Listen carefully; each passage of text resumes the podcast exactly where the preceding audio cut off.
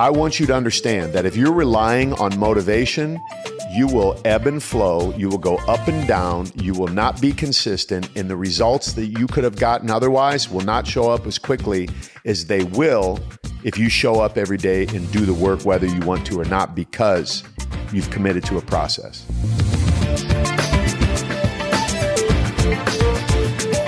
How do I stay motivated? That's one of the number one questions that I get.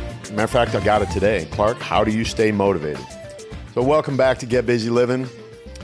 This is all about really optimizing your life and feeling your best. And I understand why people ask me this question, Clark, how do you stay motivated? And I've thought about that a lot, honestly. And it's, it's, I used to buy into motivation. I can remember years ago, I was with a buddy of mine by the name of Jim, and we were listening to some motivational speaker. I can't remember who it was. But he looked at me and he said, Clark, someday you're going to be a motivational speaker. Now, mind you, I'm like 20, something years old, just got out of the Marine Corps, and he's kind of prophesying this to me. You're going to be a motivational speaker someday. And I didn't really understand what that meant. I, I, I got it, but like I couldn't really wrap my head around the concept of what that might look like. So I've listened to millions of different, hundreds certainly of different guys trying to motivate us. And one thing that I've realized is that motivation is useless. It really is. It's it's being committed that is the answer to the question of Clark, what keeps you motivated? Motivation ebbs and flows. It's up and down. It's an emotion, really. So I could wake up on the wrong side of the bed. I could have an argument with somebody. I might not feel motivated, right? Like feel motivated. That's the way we put that together. That's how we package that sentence. I don't feel motivated today. Well, it doesn't matter how you feel. Are you committed to a process? Have you chosen to do the work necessary consistently enough to get the result, regardless of how you feel on any given day? So, this idea of being a motivational speaker is great. I'm happy that I motivate people into action but the action cannot rely on motivation. The action needs to rely on a commitment to the process. So if you look at any of my stuff,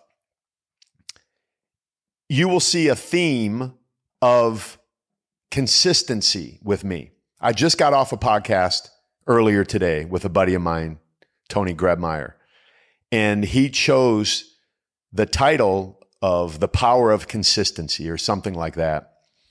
And it was because I continued to talk about how consistent I've been in my life.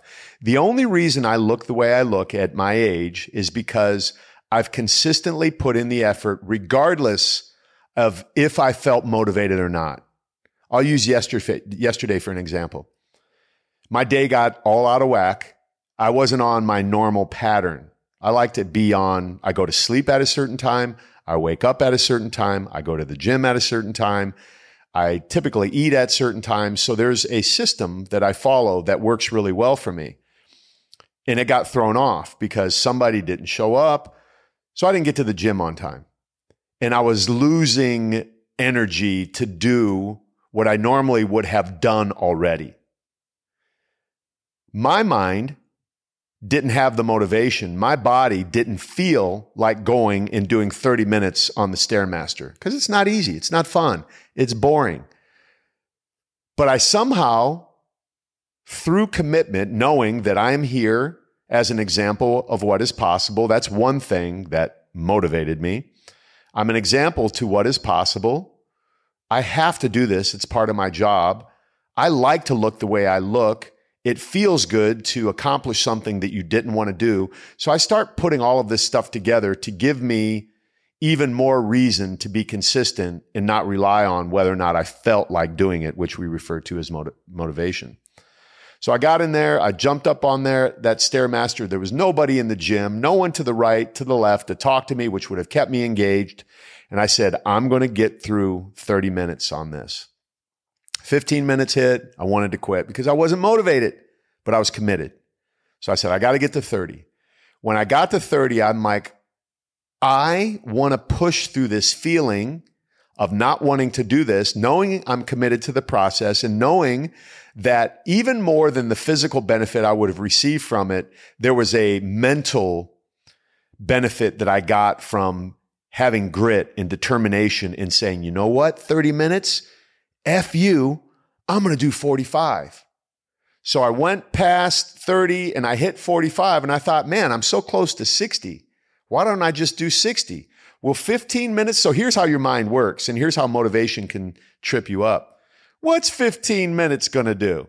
Are you really going to lose any body fat in 15 minutes? You can stop at 45. It's like this devil and angel kind of conversation. It's the buff Clark. It's the not so buff Clark. Eh, you don't need an extra 15 minutes. Just, I'm like, I'm going to go 15 minutes because I want to say I kicked 30 minutes in the ass. I'll see your 30 and I'll add 30. That's commitment. It had nothing to do with motivation because I did not feel like doing it. So here's what I want to say. I said a lot already.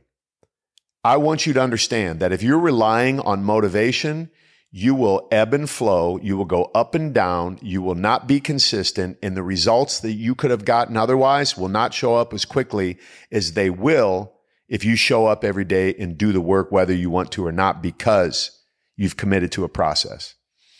My mentor, Ed Cole, and I've said this before and I'll continue to say it till the day I die. And I was listening to him yesterday. He wrote a book called Maximized Manhood. He taught me and a bunch of other guys that used to sit around and listen to him. He said, Clark, James, Pete, you're only committed to what you confess.